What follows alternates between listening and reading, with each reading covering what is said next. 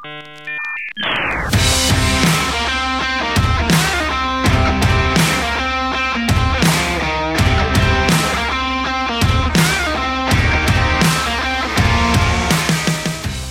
to episode 37 of the Charles C.W. Cooke podcast. It's now August, and you all know what that means. And if you don't, well, you're on your own. For those of you who have received the manganese ion biofilter, please do plug them in now. Check they're properly secured within the germanium chronotron housing and if you will, set your tantalum bracket to zero. Now, before I came online today, I did notice a slight variance in the ceramic fragmenter, but the readings were stable, so I let it go. But if you do notice symptoms, make sure you ask your doctor if you need degaussing. I did, and to be honest, I haven't felt better since I inadvertently trapped my elbow in the microwave. My sponsor today is CEI's Free the Economy podcast. Health, wealth, and happiness, three goals that are essential to our lives. But attaining them is often impeded by heavy handed government controls. That's why we must free the economy. Free the Economy is a weekly podcast produced by the Competitive Enterprise Institute that documents the opportunities for financial success and self fulfillment in a world with less government control. How can smart urbanism improve our lives? Where is economic freedom under attack? How can we unleash the potential of small business owners and innovators? Each week, Richard Morrison offers news you can use and fascinating conversations with experts in their field to answer these questions and more. I think we can all agree freedom is contagious, so check out Free the Economy wherever you listen to your podcasts or visit cei.org forward slash free the economy.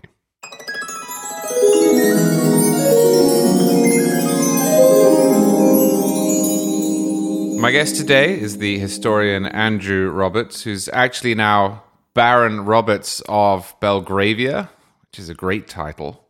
And in keeping with my nobility only policy on this podcast, uh, Andrew is the author of a whole host of books, including biographies of Churchill and Napoleon and George III. Andrew Roberts, welcome to the Charles C. W. Cooke podcast. Thank you very much indeed, Charlie.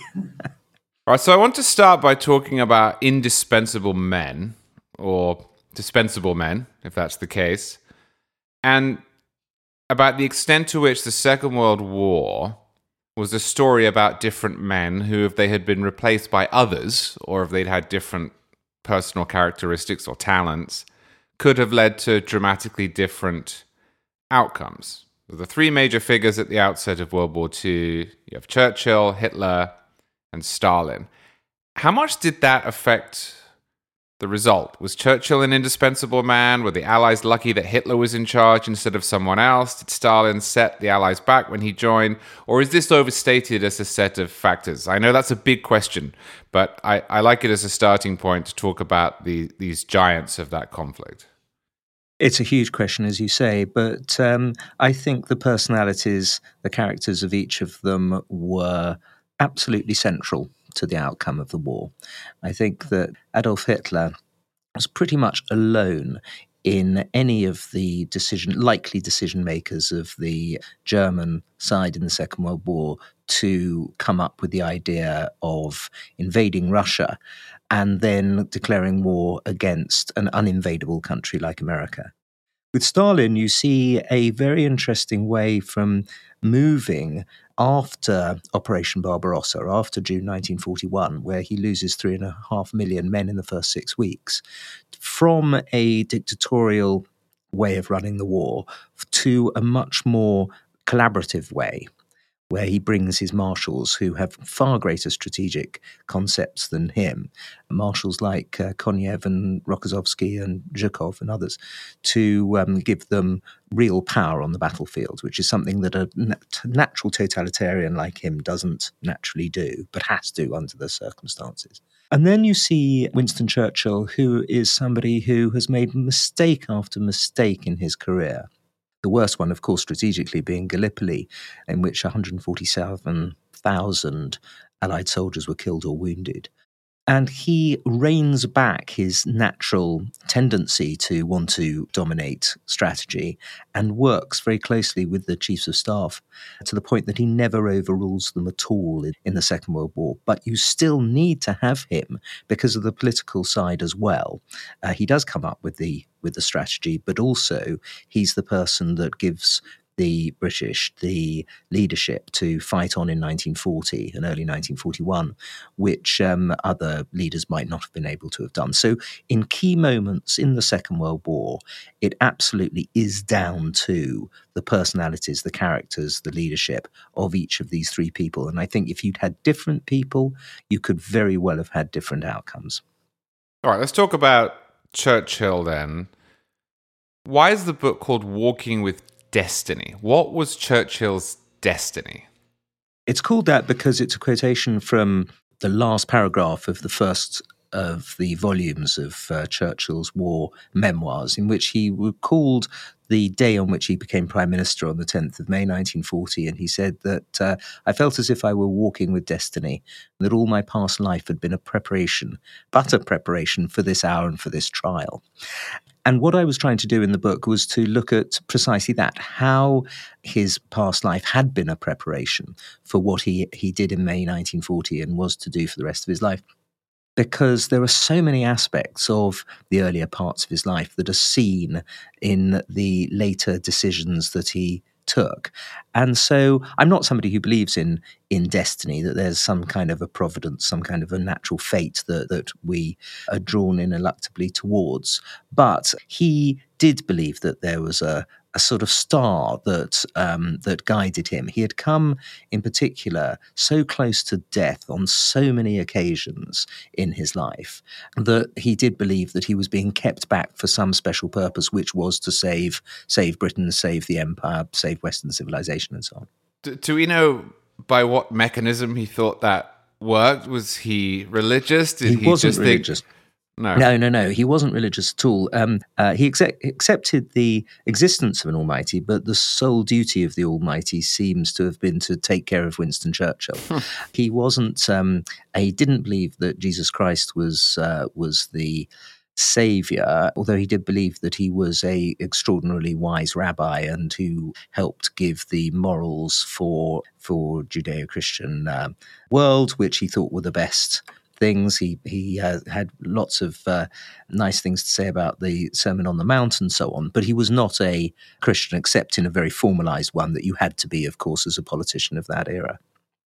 Christopher Hitchens praises Churchill for separating himself in the 1930s from much of the Conservative Party, and even some, although not all, on the left, in seeing Hitler as a threat per se rather than solely within the British context and solely within the geopolitics of the time. In other words, Hitchens says that Churchill understood that Hitler was what we now perceive Hitler to be. How? How did he see the Nazis for what they were at a time when a lot of people either couldn't or because of the First World War didn't want to. I didn't know that Christopher was so uh, kind about uh, Churchill. I once, I once did a critique of um, an article he wrote, I think, in the Atlantic, and pointed out forty either factual or in some way uh, philosophical uh, things that Christopher Hitchens got wrong about Winston Churchill. But I'm very pleased to hear from you that he got that uh, that bit right. The answer is three things. He was a Philosemite. He liked Jews. He'd grown up with Jews. His father had liked Jews. He'd been on holiday with them. He recognized, as I mentioned earlier, the importance of Judeo Christian ethics. And uh, therefore, he had an early warning system, essentially, with Adolf Hitler and the Nazis. He could see the kind of person that was in a way that wasn't vouchsafed to a lot of of British politi- politicians of the day, um, many of whom were anti-Semitic. The fir- that's the first thing. The second uh, is that he was an historian. One of the reasons that I'm proud to be an historian was that Churchill was one. He had this fantastic capacity to see British history as a continuum. So he looked back to Philip II, the threats essentially posed by Philip II of Spain at the time of the Spanish Armada, then to Louis XIV in the Wars of Spanish Succession, which, of course, his own great ancestor, the Duke of Marlborough, was essential in, in defeating. Then he went on to Napoleon, who he admired but recognized was a serious threat to European hegemony. Then to the Kaiser, and of course, he himself had fought in the First World War in the trenches. And so he saw Hitler in that long continuum as the, as the latest serious, dangerous threat, which, again, an awful lot of the appeasers couldn't see that in the mid 30s. And then finally, you have the fact that he was totally different from most of the other British prime ministers of the um, certainly of the 1930s, men like Stanley, Baldwin, Neville Chamberlain, Ramsay MacDonald, in that he had come up close and personal to fanaticism in his life on the northwest frontier, in the uh, River War in the Sudan, and he recognised fanaticism and recognised it in the Nazis and recognized that uh, they couldn't really ultimately be appeased. So you have all those three things together, and you you add all the various other aspects of um, of Churchill, and you have what Hitchens, I'm pleased to say, recognizes as a very extraordinary figure. In the Blood, Toil, Tears, and Sweat speech, he describes the Nazis as a monstrous tyranny never surpassed in the dark, lamentable catalogue of human crime.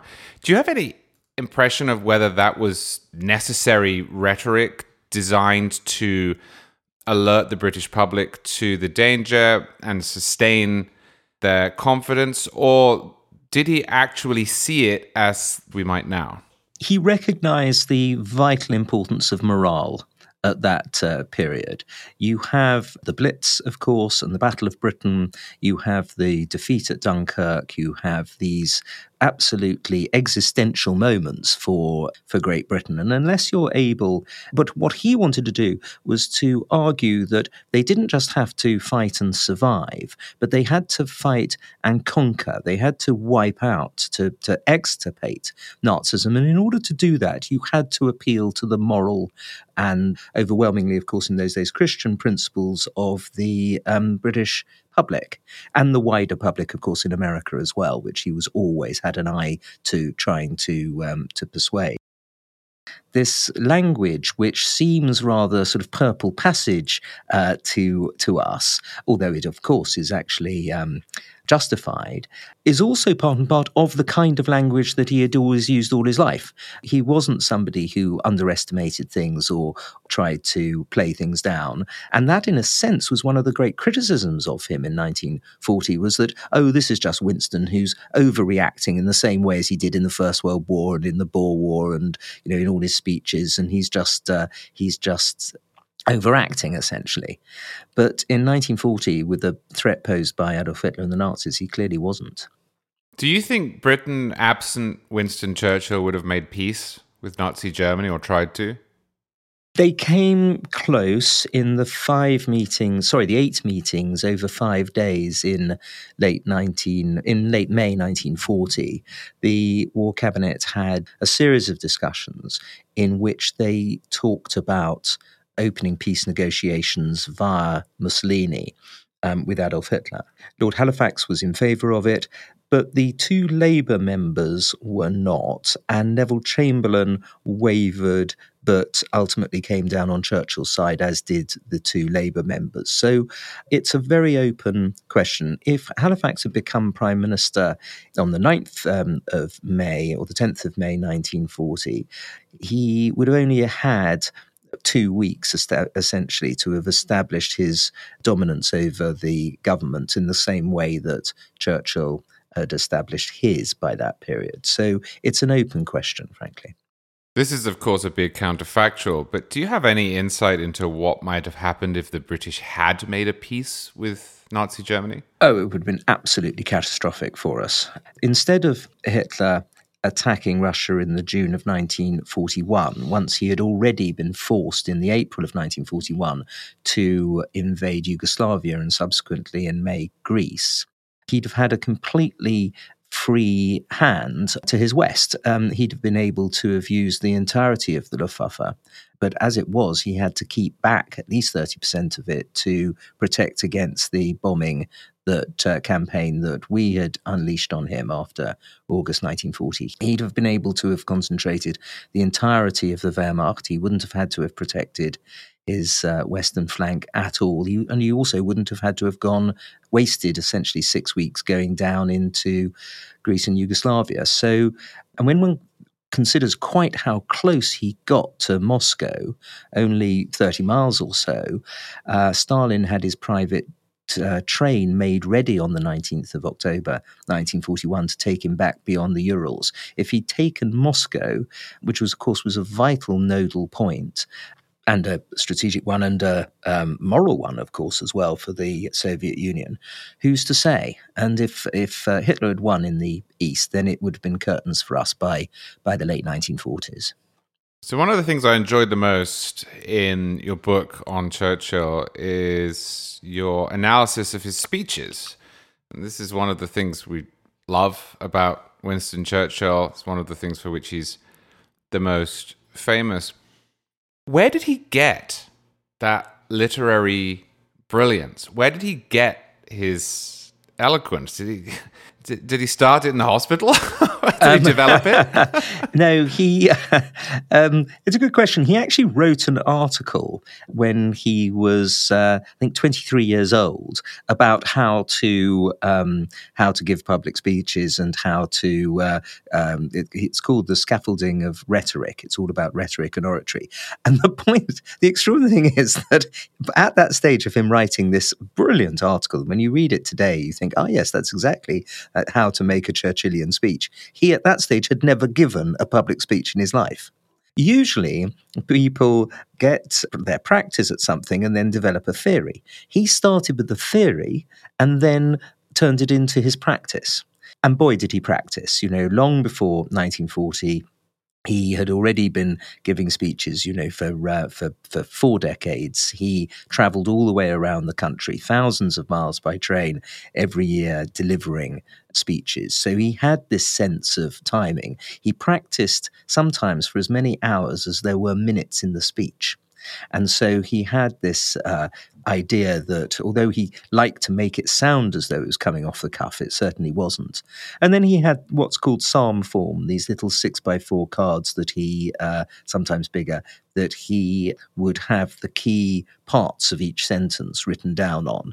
And uh, you put all those together, it was incredibly hard work. But uh, of course, it made him, in my view, the greatest orator of the 20th century.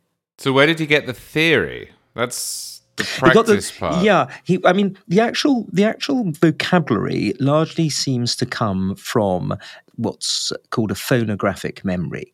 Uh, it's like a photographic memory, but it's for words. And um, he could recite endless amounts of Shakespeare and many of the great uh, poets. He had a um, profound reading of Macaulay and Gibbon and and the other people whose uh, language you can see later in his uh, work. Kipling was a uh, important influence on him as well. And so, one of the great um, fun things about writing about Winston Churchill is to look at where these phrases came from. There's a, a historian called Richard Langworth who has written a book called Churchill in His Own Words, which does this. It, it looks at blood, toil, tears, and sweat, for example and goes back to the 16th century, 17th century, and so on, and various various texts that Churchill probably read, or certainly read in many cases, where these phrases do um, uh, crop up. And then, of course, once he grabbed a phrase, once he had one that he loved, let us go forward together is a very good example. He would use it again and again and again. Are you worried that he's going to be cancelled? Even his own college in Cambridge hosted a symposium recently at which he was roundly criticized and criticized in terms which, if indulged, can't be avoided. If he was indeed a racist imperialist, if he's a stain on the nation, then those who run around doing the cancelling are going to try to get rid of him, aren't they? Yes, yes, that's already um, started. The uh, in the Black Lives Matter demonstration, his his statue was daubed uh, with the word racist. As you say, Churchill College, Cambridge held a symposium in which he was accused of being a war criminal and a white supremacist and so on. The last two books about Churchill have um, been incredibly vicious and uh, and really sort of hateful towards him. I saw in last last month's History Today magazine some professor at the University of Kent said he's the most overrated figure of the 20th century. the reason I think, though, that this won't actually wash ultimately with the British public. It certainly doesn't seem to have so far. He's still voted as the uh, one of the most, if not the most, beloved figures of uh, of British history. The reason, therefore, that people are able to um, take all this and essentially ignore it is that they um, recognize that you have to see everything to do with the past in its historic context. And you've also got to look at it in the round. You've got to see what Winston Churchill actually did in order to fight to defend and protect non white people. The white supremacist wants bad things to happen to non white people. Well, Churchill actually fought at uh, in the northwest frontier, fought in the to abolish slavery, for example, in the Sudan. He was a a man who was absolutely driven by the sense of noblesse oblige and uh, and chivalry towards the non-white inhabitants of the British Empire, and that comes through so often in so many ways throughout the sixty years of his public life that I think people do recognize that this is that the attacks on him are about modern day ideology, essentially ultra woke ideology, and not really anything terribly much to do with Winston Churchill. I mean, for what you're saying, Churchill sounds relatively progressive for his era. Hugely progressive, he really was. But but race, unfortunately, was not seen in a progressive way by a lot of people at the time that Charles Darwin was still alive. For example, by when when Churchill was born, people saw race as a uh, as a hierarchy with the whites at the top of it. And however much we know that to be obscene uh, today and absurd, it was considered a scientific fact in those days.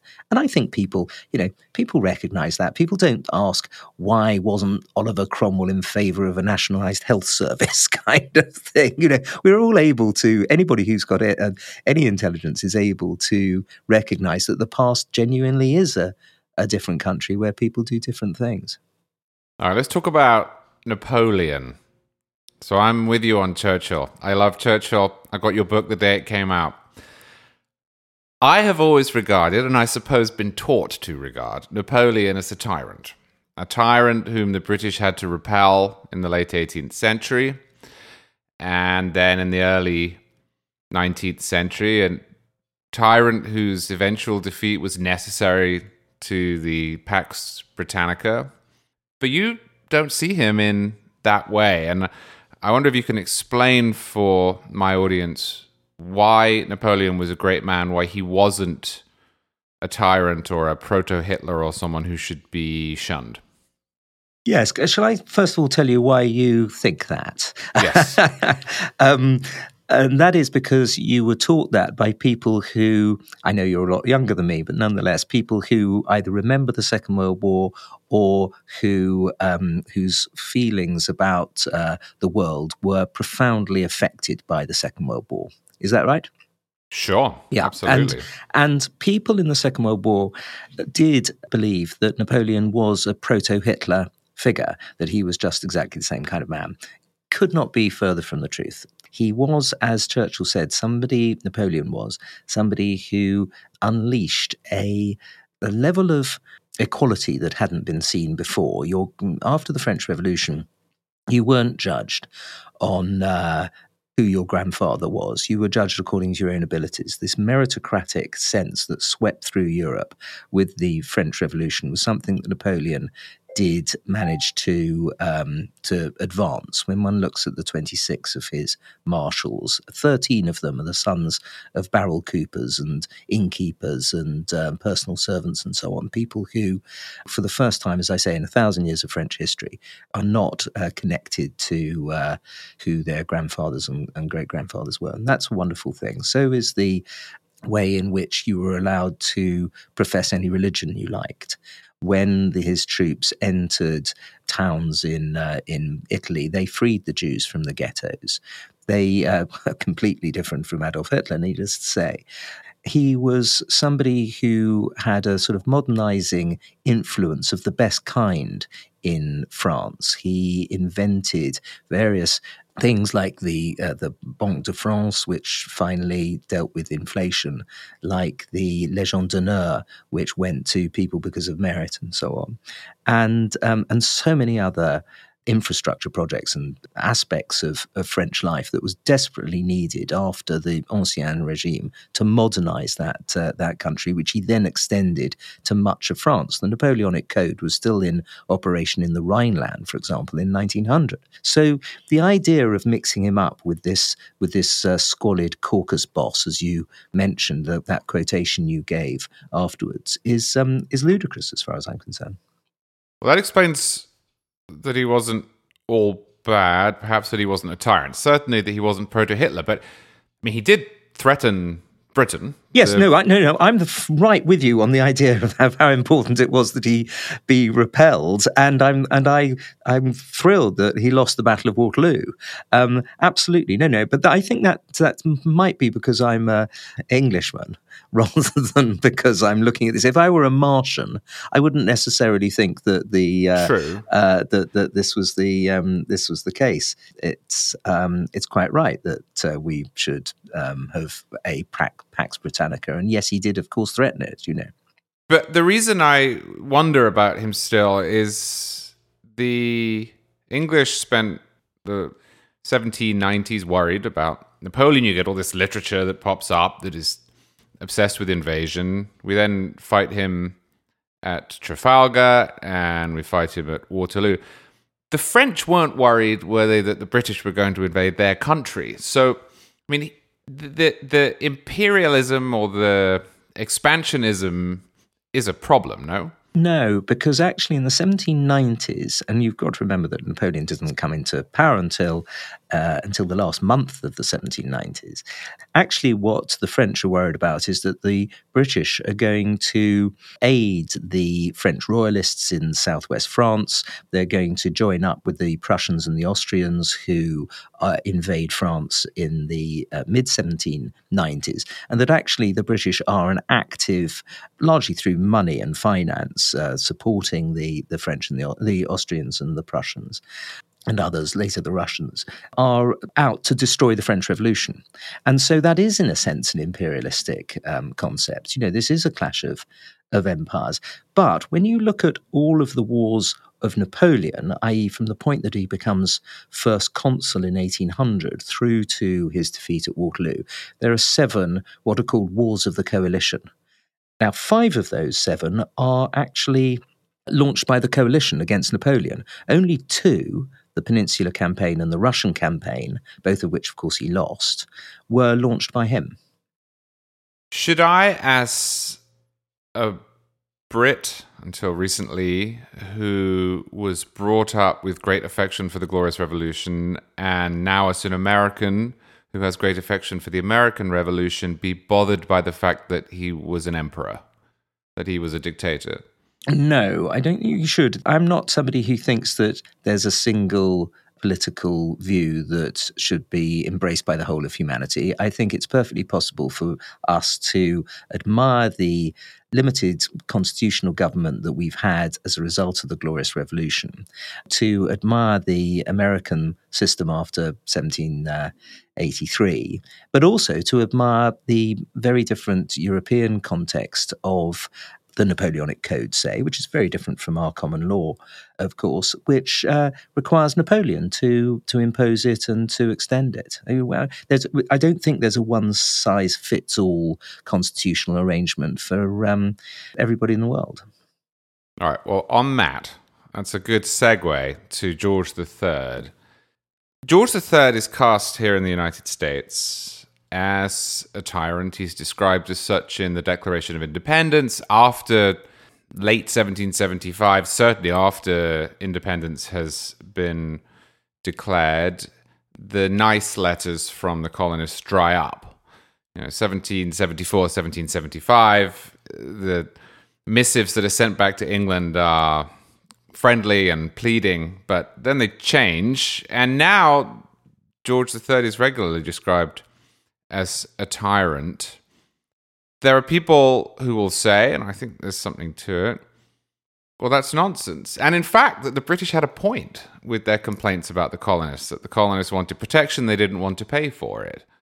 That they were quite happy to allow the British Empire to fight the French and Indian Wars, but then they became irritated when the bill was sent over.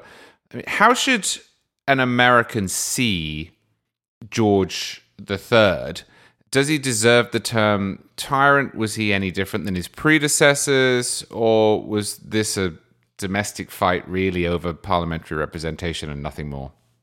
He certainly doesn't deserve the word um, tyrant. You get that in the Declaration, needless to say, and also Tom Paine's Common Sense, this pamphlet, the largest selling pamphlet of the 18th century, which in the January of 1776 really does have the effect of destroying George III's reputation in uh, in Britain.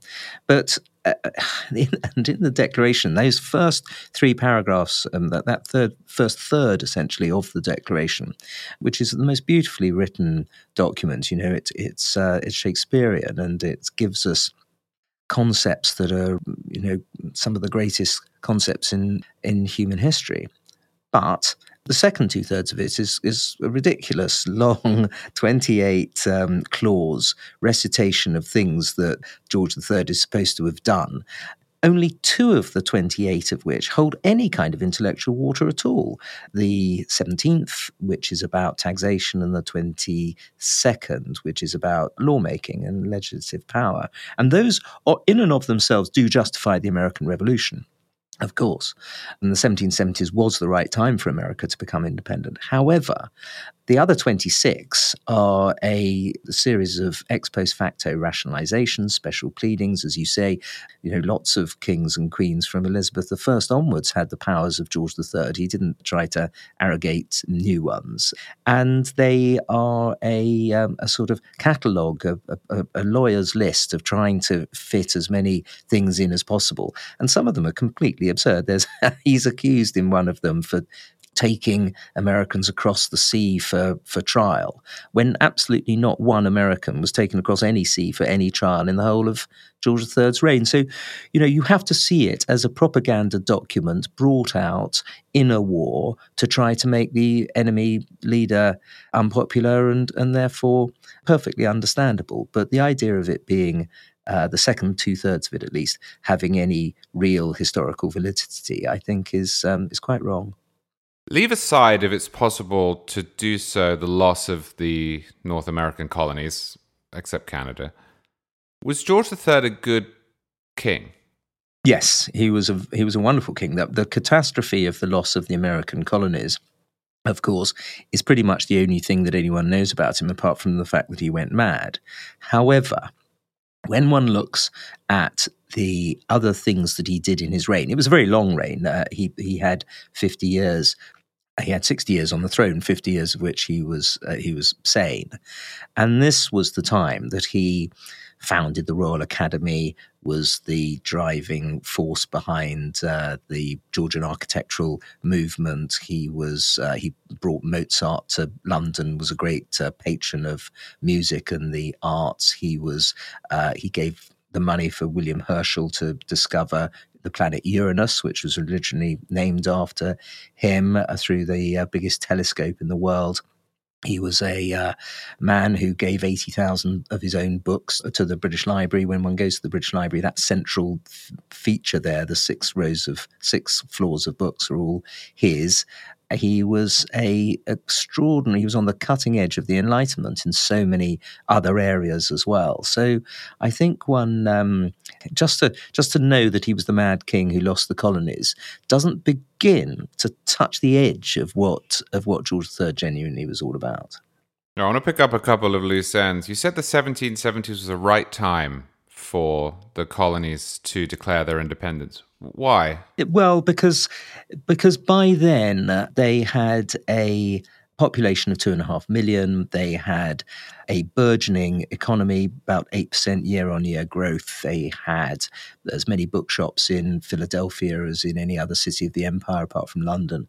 You know, they were they were ready for it. Um, it was the right time. But of course, in order for it to happen, there had to be a war because in those days, until I think 1905, when Norway and Sweden split, there is no uh, uh, moment in history where a people who are part of one empire leave it to form another in completely peaceful terms.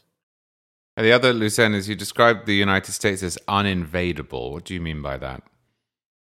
Well, first of all, with regard to, I, I mentioned it with regard to Adolf Hitler declaring right. war in December 1941. There was simply no way that the Germans could invade and subjugate a, a country as big and uh, as populous as the United States was at the time. But also, it, you know, this was the problem for George III as well, because with 1,500 miles north to south of the 13 colonies, and uh, admittedly, they, the 13 colonies didn't go far, very far inland up until that point, which was actually part of the reason that the war broke out, was because of the proclamation of 1763 uh, kept the colonies tethered to the, the seaboard. It was very difficult for an army that never amounted to more than about 35,000 men to subjugate the um, the United States.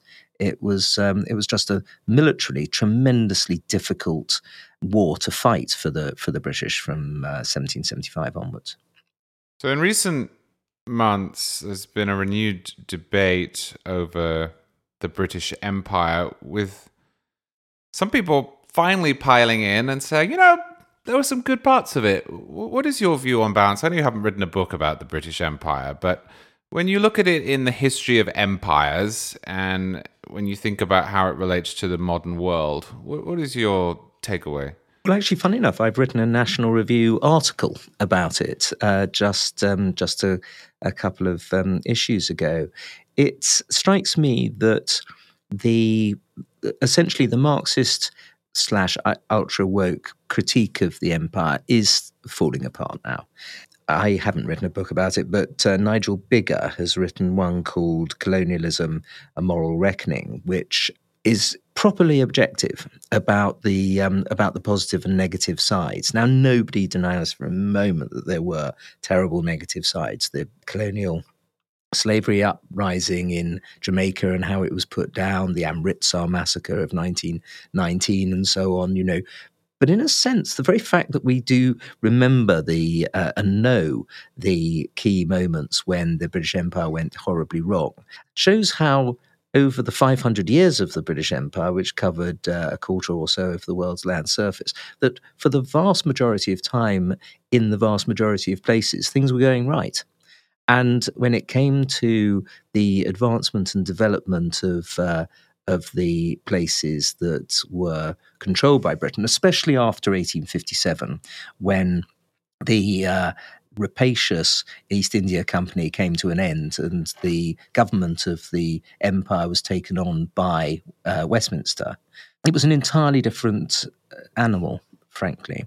And that's something I think that historians are picking up on now that we are, are seeing in um, lots of really impressive research papers and books by a large number of people, including many Indian academics and people whose heritage is not British. And that, I think, is something that really is a very interesting and important development. I want to finish by asking you about your process as a writer. As I said at the beginning, you've written about Churchill, you've written about Napoleon, you've written about George III, and then other figures within books, for example, about the Second World War. First off, how do you decide what you're going to write about next? What was it that made you say, I want to write a book about Napoleon, for example? And second, once you've made that decision, what comes next? Do you only want to work if there is, say, new information or source material available? Do you want to work because you've decided someone is wrong and you want to correct the record? And how long does it take once you've set off on the journey? Uh, well, there are three questions there, and I'm going to take them yeah. in reverse order, if that's okay. The first sure. is um, the the book can sometimes my Napoleon book took six years. I visited 53 of Napoleon's 60 battlefields uh, in 16 countries. So all in all, that um, can take a long time. My biography of Lord Salisbury also took six years. Churchill took four, but I'd already written four books with him in the title or the subtitle. So I, knew, I thought I knew a bit about him, but it can take a very long time. And so you don't just do it because you think that somebody has has had a bad rap in the in his last uh, his or her last uh, book. You um, you have to appreciate that you're going to contribute quite a significant proportion. I'm 60 year, years old now. You know, a, a six year book will be quite a significant proportion of the time that I've got left on the planet. So it's not something that you um, you go into lightly. But having said that, I actually haven't been the key figure when it comes to deciding what I was going to hmm. write about. Anyway, in my life, I've my um, agent has come up with some ideas. It was my publisher who came up with both Churchill and Napoleon. My ex wife, uh, on one rather nerve wracking occasion, came up with one. Uh, my present wife has. I am just no good at choosing what I should write about. I've realised this. So, um, so yeah, it's it is a difficult one. Uh, I'm not put off by the fact that lots of other people have written about the same subject um, as I want to. Uh, Churchill has uh, 1009 biographies written about him. Wow. Mine was the 1010th. Napoleon has as many books written about him where, where Napoleon is in the title as there have been days since his death in 1821. So, you know, don't be put off, is what I'm saying, if it's a well trodden. You might actually be more assured of sales because there are people who will buy every single new book of, of on, on Churchill or Napoleon, you know. But equally, of course, you don't want to just mimic whatever the last person said. And so you must uh, differentiate yourself in some way. But most important must be that you will feel happy about spending four or five or six years in someone's company, pretty much day in, day out. Do you miss them when it's over? Rick Brookhiser told me that when he finished his book on John Marshall, he almost felt separation anxiety for a while because he was so deeply enmeshed in the man's world and life. Yes, I think with Churchill, I've kept it going because I'm a, a, trustee of the International Churchill Society. So I have lots of meetings about him. When some moron says something ridiculous and untrue about Churchill, I write articles to uh, to defend him. He's ever present. I, I, take people around the cabinet war rooms, uh, now called the Churchill war rooms, for example, and and so that means that uh, separation anxiety is kept at a good distance. With Napoleon, again, I, I uh, take people to the battlefield of Waterloo, and I, whenever I go to Paris, there are various Napoleonic places that I like to uh, to visit, and I read about about Napoleon when um, when books come out about him. So I think I'm inured as far as those two are concerned to uh, to this concept of separate. I've never heard it before. It's rather rather fine idea of separation anxiety from your long dead subjects. All right. Well, thank you so much, Andrew Roberts, for coming on the podcast. I really enjoyed it, Charlie. Thank you very much. And that's all we've got time for this week. Before I go, I would highly recommend Andrew Roberts' podcast, Secrets of Statecraft with Andrew Roberts. And that being done, all that remains to do is to thank my guest, Andrew Roberts, to thank you for listening, to adjust the auto sequencers beneath the propeller set, and to say see you next week.